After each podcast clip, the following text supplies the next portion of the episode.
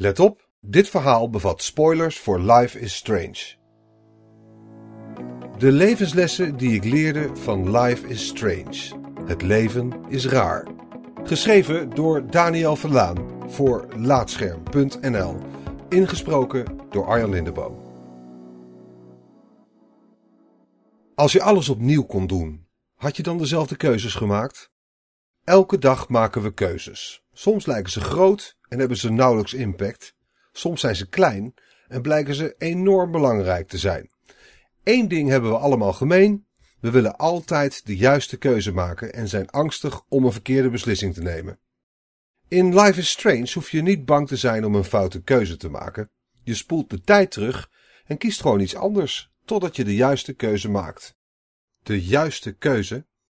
In een korte periode heb ik de vijf episodes van Life is Strange gespeeld. Ik kon er niet mee stoppen, ondanks al die cringewaardige dialogen, dat krijg je als je oudere mannen de gesprekken tussen tieners laat schrijven, en bizarre plotwendingen. Oh, en laten we de belabberde lipsynchronisatie niet vergeten. Achter al die gebreken schuilt een bijzonder verhaal dat belangrijke thema's aansnijdt. Van zelfmoord en sociale angsten tot slutshaming, seksualiteit en vriendschap.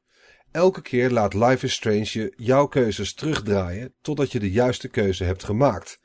Maar na vijf afleveringen heb ik nog steeds geen idee of ik één keer de juiste keuze heb gemaakt. Op zwart.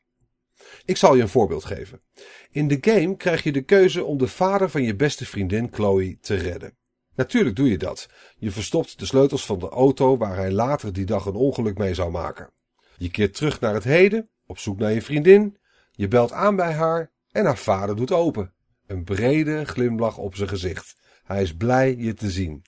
Dan zegt de vader dat hij je zo heeft gemist, dat je al jaren niet meer langs bent geweest en dat Chloe je heeft gemist. Huh? Niet langs geweest bij je beste vriendin? Dan rolt ze de gang in.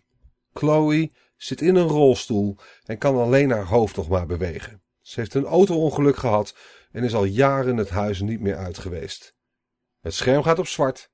Dat was het einde van episode 3. Je gaat jezelf afvragen, wat is belangrijker? Dat je beste vriendin nog heel wat jaren van haar vader kan genieten? Of dat ze zonder vader nooit in deze situatie terecht was gekomen? Is er überhaupt wel een goede keuze te maken? Ik heb geen idee. Die ene foute keuze. Toch had ik elf jaar geleden gewild dat ik, net als Max in Life is Strange, de tijd kon terugdraaien. Toen ging ik studeren in Breda, iets met economie, omdat ik voor dat vak op de middelbare school het hoogste cijfer had.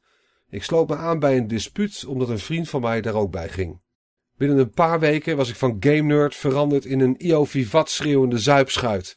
Ik hoopte ooit mijn eigen kroeg te openen. Ik hield van bier, dus ja, wat anders. En de jongens uit mijn dispuut waren binnen een paar weken mijn beste vrienden.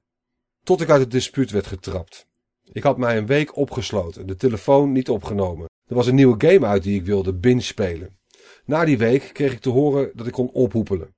Je houding past niet echt in deze groep, zei iemand waarvan ik dacht dat het een van mijn beste vrienden was. Ik heb ze daarna nooit meer gezien. Als ik de kracht van Max toen had, draaide ik die week terug. Dan had ik maar niet gegamed en zo mijn vrienden en sociale leven gehouden. Het leek de perfecte oplossing toen de tijd. In plaats daarvan pakte ik mijn spullen en vertrok naar Utrecht. Daar vond ik mijn echte vrienden. Vriendin, inmiddels vrouw, en studie en werk. Alles waar ik op dit moment waarde aan hecht komt omdat ik een foute keuze heb gemaakt. Nu denk ik vooral, fuck hen, ik binge speel games wanneer ik wil. Daarom hecht ik zoveel waarde aan Life is Strange. Dat laat zien dat juiste keuzes eigenlijk niet bestaan. Dat je zo vaak als je wilt keuzes terug kunt draaien, maar dat de gevolgen altijd anders uitpakken dan je verwacht. Je zal zien dat alles weer op zijn plek valt dankzij die ene foute keuze. Dankjewel voor het luisteren naar Laatscherm voorgelezen. Als je waardeert wat we hier doen, dan zouden we het leuk vinden als je even een sterrenrating en een recensie achterlaat op Apple Podcasts of de podcastservice van jouw keuze. Abonneer je ook op onze andere podcast, Praatscherm. En ga voor deze en meer verhalen, geschreven of gesproken, naar laatscherm.nl.